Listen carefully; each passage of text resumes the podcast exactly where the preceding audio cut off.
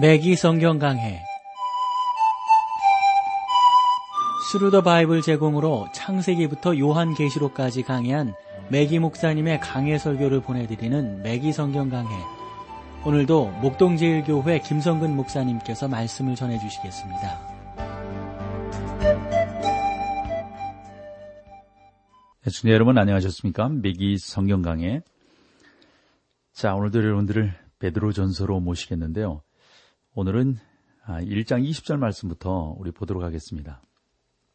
그는 창세전부터 미리 알리신 바 된 자니 아, 자나 이 말세에 너희를 위하여 나타내신 바 되었으니 여러분 여기서도 보시면은 미리 알리신 바 된 자나 그런데 이 그리스도는 창세전부터 미리 알려주신 분이다 하는 그런 내용이 되겠죠. 에, 우리가 그, 그 신학적 용어 중에 예정, 선택, 예지 등과 같은 표현이 있어요. 이런 표현을 다룰 때 마치 하나님을 거대한 뭐라 그럴까요? 좀 그 슈퍼컴퓨터처럼 취급하기가 쉽지 않나 하는 생각을 가져봅니다. 여러분, 하나님은 컴퓨터가 아니시거든요. 그 뭐 그렇게 그분의 지혜수 이렇게 쑥쑥 뭐가 빠져나오고 데이터된 것이 이렇게 나오고 하는 것이 아니죠. 하나님은 온 우주보다 더 큰 마음을 소유하고 계십니다. 신학교 때 예지가 예정보다 먼저인가 하는 그 논쟁을 한 적이 있어요. 솔직히 말해서 그 후 저는 한 번도 어느 것에 어느 것이 먼저인지 생각해 보지 않았거든요. 학교 때 그냥 예정, 예지. 그러나 저는 이제 중요한 사실을 여러분들에게 말씀드리려고 하는데 창세전부터 미리 알리신 바 된 자나 이 말세의 너희를 위해서 나타내신 바 되었다. 라는 그 사실만은 저는 분명하게 깨닫고 있다는 겁니다. 예지가 먼저나 예정이 먼저냐? 예? 어떤 것을 어떤 어떤 것을 그 어떤 것이 먼저인가라고 하는 논제 논증을 하기에 앞서서 분명해서 하나님께서 미리 이 땅에 어, 창세전부터 알리신 바 된 자이지만 그러나 말세의 너희를 위해서 나타나신 바가 되었다. 그리스도의 십자가는 하나님의 비상수단이 아니었었다 하는 겁니다. 그리스도는 하나님께서 오래전부터 우리에게 어, 정말 구호 구세주로서 오실 필요함을 아시고 창세전에 예정하신 하나님의 어린 양이었다는 사실입니다. 저는 이러한 사실을 이해하는데 컴퓨터를 동원할 필요가 없다고 생각합니다. 뭐 계산할 필요가 없습니다. 저에게는 오직 그 은혜로 구원을 주신 큰 사랑의 하나님만이 필요할 뿐입니다. 그러니 여러분 너무 신앙생활 할 때 조목조목 따지고 뭐 분석하고 뭐 우리 우리나라는 그 우리나라라는 표현을 해서 뭐 저도 우리나라 사람이고 다 그런데 그런 표현을 하는 좀 그렇습니다만 우리 영해한다는 거 좋아하잖아요. 말씀을 쪼갠다. 어릴 때도 보면 어른들 그런 말씀을 많이 하셨어요. 말씀을 어느 목사님이 말씀을 잘 쪼개신다. 요번에 부흥에 오신 목사님이 말씀을 잘 쪼개신다. 이런 표현들을 많이 했고 지금도 그런 표현들을 많이 좀 하지요. 하죠. 근데 저는 중요한 것은 하나님의 그 큰 사랑, 그 하나님이 나를 사랑하신다고 하는 이런 그 사랑에 대해서 우리가 그냥 구체적으로 반응만 하면 되지 않는가 하는 생각을 가져봅니다. 21절을 보실까요? 너희는 저를 죽은 자 가운데서 살리시고 영광을 주신 하나님을 그리스도로 말미암아 믿는 자니 너희 믿음과 소망이 하나님께 있게 하셨느니라. 죽은 자 가운데서 살리시고 베드로는 계속해서 그리스도의 부활을 상기시키고 있습니다. 너희 믿음과 소망이 하나님께 있게 하셨느니라. 그 앞에는 은혜와 소망을 함께 다루고 있지만 이제 소망과 믿음이 나오고 있는 것을 보게 되는 거죠. 베드로는 소망의 위대한 사도이며 그 소망은 그리스도의 부활과 장차 살아계신 주님께서 다시 오시리라는 사실에 근거하고 있음을 알게 됩니다. 22절 보실까요? 너희가 진리를 순종함으로 너희 영혼을 깨끗하게 하여 거짓이 없이 형제를 사랑하기에 이르렀으니 마음으로 뜨겁게 피차 사랑하라. 여러분 여기에 보시면 너희가 진리를 순종함으로 너희 영혼을 깨끗하게 하여 거짓이 없이 하나님의 말씀은 정결케 하는 능력이 있습니다. 사랑하는 성도 여러분, 이 세상에서 유일하게 참된 세척제는 하나님의 말씀뿐입니다. 하나님의 말씀이 참으로 우리의 오점을 씻어줄 것이므로 우리들은 그 말씀 앞으로 더 가까이 나아가야 하는 것이죠. 그래서 보시면 그 형제를 사랑하기 이르렀으니 마음을 뜨겁게 피차 사랑하라. 하나님의 말씀과의 관계가 여러분을 다른 신자들과의 올바른 관계로 인도하게 될 것입니다. 23절을 보실까요? 너희가 거듭난 것이 썩어질 씨로 된 것이 아니요 썩지 아니할 씨로 된 것이니 하나님이 살아있고 항상 있는 말씀으로 되었느니라. 이 말씀도 참, 참 의미가 있네요. 베드로는 우리들을 다시 한번 하나님의 말씀 앞으로 지금 데리고 가고 있는데, 이제 베드로는 구원에 관한 하나님의 주관적인 사역을 어, 말하고 있습니다. 우리는 하나님의 객관적인 사역이 그리스도가 죽으신 사역임을 우리가 살펴보았잖아요. 그것은 2000여 년 전에 일어난 일이고 거기에다 우리가 아무것도 덧붙일 것이 없어요. 덧붙일 수도 없고요. 구원은 전적인 하나님의 역사이고요. 하나님의 은혜의 선물입니다. 여기에 우리가 뭐 덧붙일 것 없어요. 그래서 자꾸 노력, 뭐, 하는 구원을 얻는다. 이렇게 말하는 것이 정말 잘못됐다고 하는 것을 우리에게 알려주고 있습니다. 이것은 알다시피 요한복음 3장 3절에 기록된 대로 예수님께서 니고데모에게 하신 말씀입니다. 니고데모는 아무 종교적인 사람이었습니다. 참 종교적인 그러나 예수님께로부터 말씀을 듣게 되죠. 위로부터 나는 성령으로 말미암아 거듭나지 않으면 당신은 안 된다. 그 말씀을 들을 때 처음에는 이해가 안 됐지만 니구데모가 그 말씀을 깨닫게 되고 나중에 얼마나 여러분 니구데모가 하나님의 사람으로서 참 성실하게 살아가는가 그 우리가 볼 수 있지 않습니까? 썩어질 씨로 된 것이 아니요 썩지 아니할 씨로 된 것이니 하나님이 살아 있고 항상 있는 말씀으로 되었느니라. 하나님의 말씀을 떠나서는 구원받을 수가 없고 거듭날 수 없습니다. 하나님의 말씀은 오늘 이 세상에 있는 기적입니다. 내가 이러한 사실을 믿으면서도 어, 우리가 더 계속해서 의심하며 나간다면 이것은 옳지 못한 것이죠. 우리는 그 지금 뭐 남자다움, 남자다움 뭐 이런 것들에 대해서 되게 관심이 있잖아요. 그런 이야기들도 많이 하고요. 남자들을 남자답다고 하는 게 뭘까요? 힘차고 정말 건강한 거 그런 것을 말하지 않습니까? 그런데 여러분 우리의 신앙이 그래야 된다고요. 정말 남자다워야 된다고요. 정말 아주 그 씩씩하고 건강하고 생각도 올바르고 자세도 올바르고 말이죠. 이러한 남자다움의 역사들이 우리 가운데 나타나야 된다 하는 것이죠. 24절을 보실까요? 그러므로 모든 육체는 풀과 같고 그 모든 영광은 풀의 꽃과 같으니 풀은 마르고 꽃은 떨어지되 우리가 하나님께 드릴 만한 것이 있다고 생각해서는 여러분 정말 안 됩니다. 정말 우리의 공로와 우리의 뭐 공로로 되어지는 것이 아니다 하는 거 여러분 그 찬양 가사도 있잖아요. 제가 언뜻 그것이 생각나서 그런데 사람의 모든 영광은 들의 꽃과 같습니다. 다시 말씀드리면 인간이란 창문을 통해서 바라볼 수 있는 어? 그 불과 뭐뭐 뭐 다를 바가 풀과 뭐 다를 바가 없다고요. 푸른 여름에는 아름답고 푸르지만 가을에 시들었다 겨울에는 어떻겠습니까?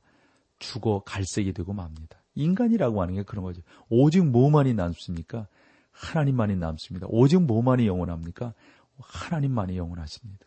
그런 하나님 앞에 우리의 공로가 뭔 의미가 있단 말입니까? 그저 우리는 하나님께서 말씀하신 그 말씀을 아멘 하고 받아들이면 되는 거죠. 받아들이고 그대로 순종하며 살면 하나님이 복되게 하세요. 거기에 뭐 죄송하지만 따지고 들 게 없다고요. 그렇다고 해서 신학적 논증을 하지 말자고 하는 것은 아닙니다. 제가 말씀드리려고 하는 의미와 이유를 아실 거예요. 이제 25절로 가보실까요? 1장으로 보면 마지막 절이 되겠네요. 오직 주의 말씀은 세세토록 있도다 하였으니 너희에게 전한 복음이 곧 이 말씀이니라. 사랑하는 우리 매기 성경 강의를 애청하시는 성도 여러분, 우리는 하나님 말씀을 가르치고 선포하는 일을 가장 우선적으로 생각해야만 합니다. 제가 그 음악이니 방법론이니 조직 뭐, 뭐 이런 조직 신학 뭐 이런 것들을 무시하려고 하는 것이 아니고요. 하나님의 말씀을 더욱더 강조하려고 이런 표현들을 제가 자꾸 쓰는 겁니다. 오직 하나님의 말씀만이 영원토록 있게 된다고 하는 것을 우리가 잊어서는 결코 안 될 것이란 말씀이죠. 그런 은혜가 저와 여러분 가운데 있기를 소망합니다. 자, 여기서 이제 찬송 함께 하시고 또 계속해서 우리 2장에서 여러분들을 만나 뵙겠습니다.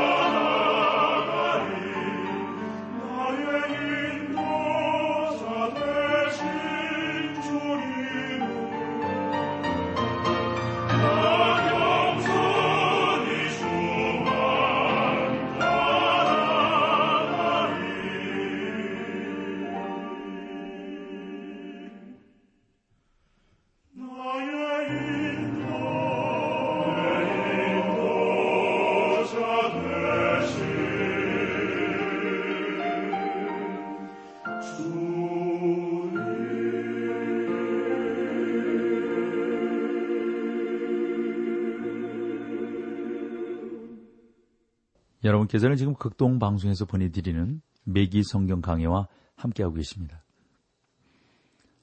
어, 자, 이제, 이제 2장으로 들어가 볼까요?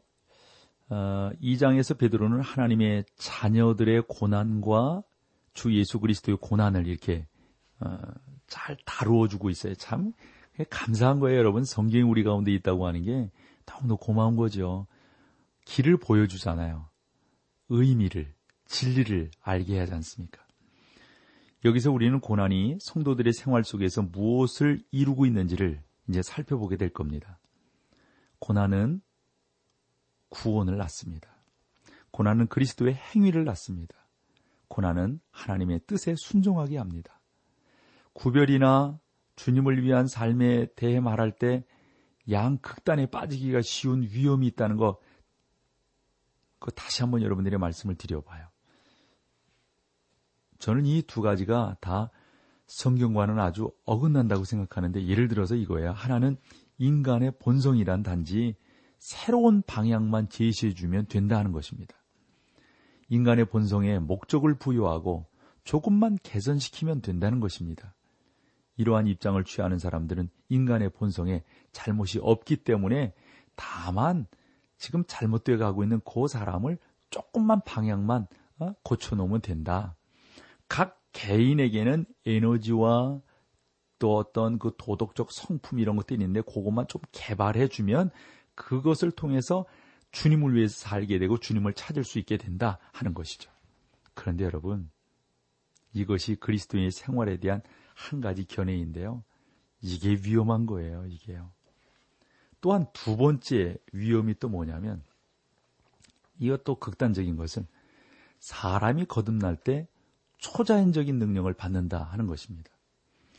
그러나 하나님께서 그의 생활을 통하여 생애를 통해서 필요한 모든 것들을 다 이루시는 동안에 한쪽에 그냥 앉아 계신다고 생각하는 건데 그런가요? 이러한 계층에 해당하는 사람들이 매우 어, 정말 경건하다고 생각하는데 저는 그렇지 않다고 생각해요. 결코 장성하지도 않고 사랑스럽고 균형 잡힌 그리스도의 생활을 이루지 못한다라고 저는 생각을 합니다. 그래서 요 2장에서 우리가 볼 때 하나님의 자녀들이 왜 고난을 받게 되는가? 예수님은 왜 고난을 받으셨는가? 이러한 부분들을 여러분들이 아마 세세하게 아, 말씀 한 구절 한 구절을 보면서 깨달을 수 있으리라고 생각합니다. 우리는 보지도 못한 주님을 사랑하는 관계에 들어가 있지 않습니까? 그게 얼마나 기쁜 일입니까? 감사한 일이고요. 시몬 베드로는 주님을 보고 사랑했지만 여러분과 저는 성령님의 깨닫게 하심을 통해서 주님을 사랑하고 신뢰하는 단계에 이르게 되었습니다. 사랑하는 성도 여러분, 여러분이 처음으로 거듭났을 때 얼마나 놀랍고 신기했었던지를 기억하실 수 있으시죠? 바울은 고린도 성도들에게 고린도후서 11장 2절에서 이렇게 말을 하고 있어요. 내가 하나님의 열심으로 너희를 위하여 열심을 내노니 내가 너희를 정결한 처녀로 한 남편인 그리스도께 드리려고 중매함이로다. 고린도의 그리스도인들은 매우 육신적으로 되어져 버렸습니다. 그들은 처음 사랑이 사라져 버렸습니다. 하나님은 당신의 백성들이 바벨론의 포로로 잡혀가기 전에도 예레미야 2장 2절에서 동일한 말씀을 해 주셨어요. 여호와께서 이같이 말씀하시기를 내 소년의 때에 우위와 땅 광해에서 어떻게 나를 쫓았음을 내가 너를 위하여 기억하노라. 이게 무슨 말씀이냐면 이스라엘 자손들은 처음 출애굽하여서 홍해를 건널 때 하나님께 대한 사랑을 나타냈다 하는 겁니다. 그들은 여호와께 찬양의 노래를 드렸습니다. 출애굽기 15장 1절 말씀을 보면 내가 여호와를 찬송하리니 그는 높고 영화로우심이요 말과 그 탄자를 바다에 던지셨음이로다. 그러나 얼마 가지 않아서 하나님 앞에 원망하는 자들이 되고 말았습니다. 사랑하는 성도 여러분, 오늘날 진정한 구별은 거듭나고 새로운 성품을 입어 그리스도를 사랑한다는 사실에 근거해야 합니다. 그리스도를 사랑한다는 사실에 근거한다고 하는 것은 바로 주 예수 그리스도가 우리의 왕이 되었다고 하는 것을 말하고 있는 것 아니겠습니까? 하나님의 목적 가운데 하나는 사람들이 불못과 그 심판으로부터 구원받을 뿐만 아니라 현 세상으로부터 구원받는 것을 의미해 준다고 봅니다. 이러한 은혜들이 저와 여러분 가운데 있는 거죠. 그러므로 아, 오늘 이 땅 위에서 우리는 어떻게 살아야 할까? 이웃들과 어떤 관계를 맺어야 할까? 예수 그리스도와 어떠한 관계를 맺어야 할까? 이런 부분들을 더 고민하면서 진지하게 우리가 살아가야 되겠죠.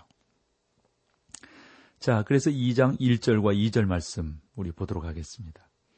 그러므로 모든 악독과 모든 계율과 외식과 시기와 모든 비방하는 말을 버리고 갓난 아이들 같이 순전하고 신령한 젖을 사모하라. 이는 이로 말미암아 너희로 구원에 이르도록 자라게 하려 함이라. 여러분 알다시피 우리를 위하여 하나님께서 모든 것을 해 주시리라고 기대할 수 없습니다. 우리를 위하여 하나님께서 하실 수 있는 일들이 몇 가지가 있죠. 첫째로 우리가 버려야 할 것들이 있습니다. 바울은 에베소 신자들에게 에베소 4장 22절로 25절에 이것이 마치 옷을 벗어 버리는데 아, 옷을 벗어 버리는 것처럼 그렇게 비유를 해서 설명하고 있는데 여러분 한번 성경이 있으시다면 찾아보시고 뭐 차를 타고 계시다면 제가 한번 읽어드릴게요. 너희는 유혹의 욕심을 따라 썩어져가는 구습을 어, 좇는 옛사람을 벗어버리고 어, 그런즉 거짓을 버리고 각각 그 이웃으로 더불어 참된 것을 말하라. 이는 우리가 서고 지체가 됨이니라. 바울은 또 다른 비유를 사용하여 고린도 교인들에게 설명을 했는데 고린도전서 5장 그 7절, 8절 말씀을 보면은 이렇게 말을 하고 있습니다. 너희는 누룩 없는 자인데 새 덩어리가 되기 위하여 묵은 누룩을 내어 버리라. 우리의 유월절 양 곧 그리스도께서 희생이 되셨느니라. 이러므로 우리가 명절을 지킨 어, 지키되 묵은 누룩도 말고 괴악하고 악독한 누룩도 말고 오직 순전함과 진실함에 누룩 없는 떡으로 하자 라고 설명하고 있음을 보게 됩니다. 이스라엘 백성들이 유월절과 무교절을 지킬 때 누룩 있는 떡을 먹지 않았다고요. 누룩 없는 떡을 뭐 무교병이라고 그러지 않습니까? 이것은 지금까지 살아온 삶과 동일한 삶을 살지 않겠다라고 하는 것을 의미하는 겁니다. 바울이 여기에서 그리스도 앞에 나올 때 낡은 누룩을 벗어버리고 이렇게 말한 것은 낡은 누룩이라고 하는 것은 그들의 생활 속에 있는 악독과 죄악성을 상징하는 말이거든요. 그러므로 그런 것들을 우리가 버려야 한다는 겁니다. 우리는 그 옛 성품을 항상 갖고 있기 때문에 이 세상에서는 결코 온전할 수가 없는 거죠. 모든 악독을 버리고 여기서 악독이란 그러면 뭘까요? 어, 제가 찾아볼 수 있는 가장 훌륭한 정의는 응축된 분노라고 볼 수가 있어요. 이 악독이라고 하는 것은 참 그 여러분 분노가 참 무서운 겁니다. 그것은 용서하지 않는 정신을 의미한다고 봅니다. 여러분이 거듭남과 예수님의 사랑에 대하여 증거할지라도 항상 악독을 품고 있으며 사람들이 여러분을 구분할 수 어, 있을 정도로 뭐 표현을 한다거나 표정을 한다거나 이러면 이거 여러분 안 되는 거죠. 이거 버려야 된다 하는 겁니다. 그리고 또 하나 모든 계율과 은혜, 계율이라고 하는 것은 복수하거나 혹은 훌륭한 인상을 심어주기 위하여 간교하게 행동하는 것을 말합니다. 누구 생각나세요? 사도행전 5장에 아나니아와 사피라가 생각나죠. 자신들을 교회 앞에 후한 기부자로 나타내려고 계율로 그들은 행동했습니다. 여러분과 제가 가지고 있는 옛 번송도 아마 이런 계율이 많을 거예요. 그리고 또 시기와 아니 외식과 시기와 모든 비방하는 말이라고 그랬는데 여기서 외식이란 자기의 모습을 가장하는 거거든요. 위장하는 거죠.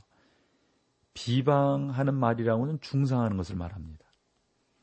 그리고 또 가난한 아이들과 같이 순전하고 신령한 젖을 사모하라 그랬는데 아, 참 이것도 여러분 이게 아이들이요 묘하게 그 어머니의 젖을 알잖아요. 우유를 구분하고요. 그러니까 우리가 성도들이라면 하나님의 말씀을 구별, 구분할 줄 알아야 되는 거죠. 사랑하는 성도 여러분, 하나님 말씀에 대한 굶주림이 없이는 그리스도를 아는 지식과 그 은혜에 있어서 결코 장성에 나아갈 수가 없습니다. 항상 어린아이의 상태로 우리 머물러 있겠어요? 자라나야 되지 않겠습니까? 우리는 갓난아이가 아니라 장성한 어른이나 모두 어? 그, 그, 그, 그, 그 거룩한 하나님의 그 목적하심 앞으로 우리가 나아가야 된다고 하는 것을 다시 한번 기억하며 나아갈 수 있기를 소망합니다. 그래서 보면 순전하고 신령한 젖을 사모하라. 그래서 순전하고 신령한 젖이라고 하는 것은 전체적인 하나님의 말씀을 의미한다고 우리는 이해하면 될 것입니다. 여기저기서 한 구절 한 구절 내가 필요한 것만 이렇게 취해가지고 그것 가지고 신앙생활하는 것이 아니라 성경 전체를 가지고 신앙생활하는 것. 여러분 장성하기 위해서는 골고루 영양 섭취를 해야 되잖아요. 균형 잡힌 영양 섭취하는 것이 필요하다고요. 성경도 마찬가지라고 봅니다. 그래서 전체적인 하나님의 말씀 앞에 아주 필요한 온갖 아주 그 영적인 영양소들을 이렇게 다 먹는 것. 그래야만 장성한 분량에 이르게 되는 것이죠. 이와 같은 은혜가 저와 여러분들 가운데 더 넘쳐나기를 소망합니다. 오늘 여기까지 하고요. 다음 시간에 뵙겠습니다. 고맙습니다. 매기 성경 강해 지금까지 Thru the Bible 제공으로 창세기부터 요한계시록까지 강해한 맥기 목사님의 강해 설교를 목동제일교회 김성근 목사님께서 전해주셨습니다. 이 시간 방송 들으시고 청취 소감을 보내주신 분께는 나침반 출판사에서 신앙서적을 보내드립니다. 청취 소감을 남겨주실 분들은 극동방송 홈페이지 맥기 성경 강해로 들어오셔서 사연을 남겨주시거나 문자로 참여하실 분들은 한 통에 50원의 유료 문자 샵 1069, 샵 1069번으로 보내주시기 바랍니다. 매기 성경 강해 오늘 순서를 마칩니다.